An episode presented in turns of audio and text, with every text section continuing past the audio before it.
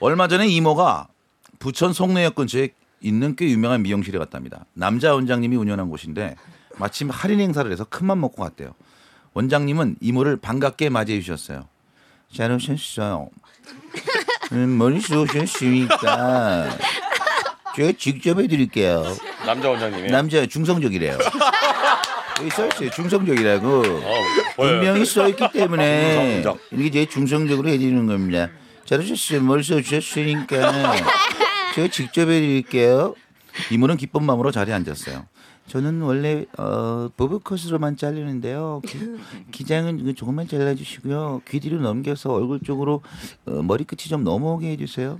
그런데 원장님이 표정이 싸늘하게 변하더래요. 그러면서 이모한테 직접 말은 못하고 옆에 서 있던 직원에게 큰 소리로 디자이너는 손님이 원하는 대로 해주는 게 아니야.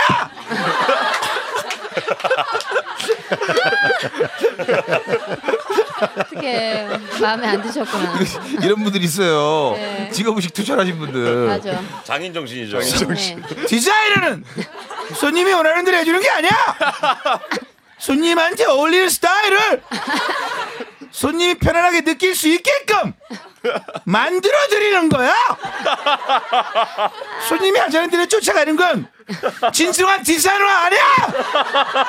어, 원장님 많이 화나- 화나셨네. 이마에 핏대를 세우며 직원한테 소리를 지르대.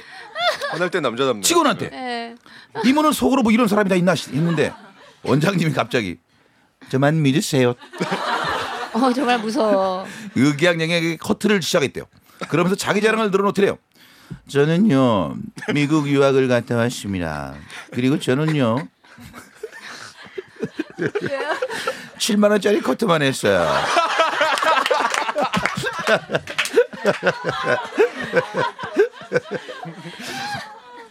아니 저희 회사 여직원들도 압구정 있게 좋은 미용실 커트하고 있는데 3만 5천 원이라고 했는데 7만 원짜리 커트는 처음 들어보는데요.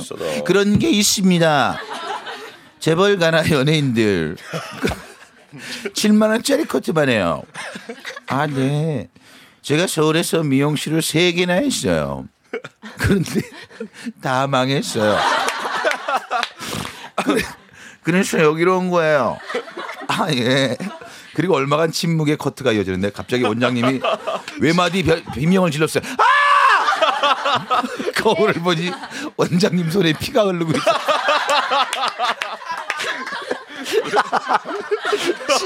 시- 스로 자기 손을 벤 거예요. 어머 어머 마- 많이 베셨어요?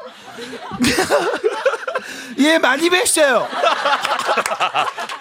하지만 괜찮아요. 예- 예전에 예전엔 더 깊게 뵌 적도 있는 걸요. 아, 7만 원에 700까지 들어가는 모양이다. 원장님은 쿨하게 대답했어요. 그리고 대충 지혈을 하고 다시 투원을 발휘해서 머리 손질을 끝냈어요. 이모는 헤어스타일이 마음에 들지 않았지만 원장님이 기에 눌려 아무 말도 못했어요. 마음에 드시죠?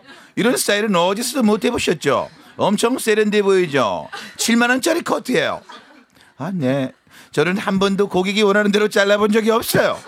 제가 그래서 망했어요. 하지만 저는 괜찮습니다. 저는 디자이너니까요. 고객이 원하는 것을 하는 게 아니라 내만 나는 내 마음대로 합니다. 피가 나더라도요. 고객이 편할 때 편안하게 느낄 수 있게끔 하면서 저는 제 작품을 만들어요. 저는 한 번도 같은 컷을 해본 적이 없어요. 여지껏 수천 명을 잘랐지만 수천 명 모두 다른 스타일을 만들어줬어요.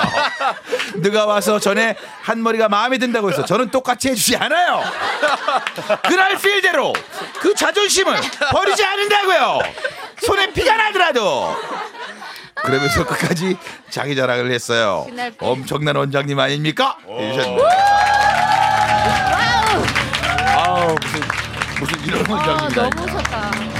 가게를 세 개를 하다가 와. 부천으로 망해갖고 7만 원짜리 커트만 하다가 아유 자 엄청난 원장님과 엄청난 복수 배틀 붙이겠습니다. 뭐 해보나만 할것 같은데요. 자 엄청난 원장님이 재밌었다 고소해 주세요. 예 엄청난 원장님 1위로 올라갑니다.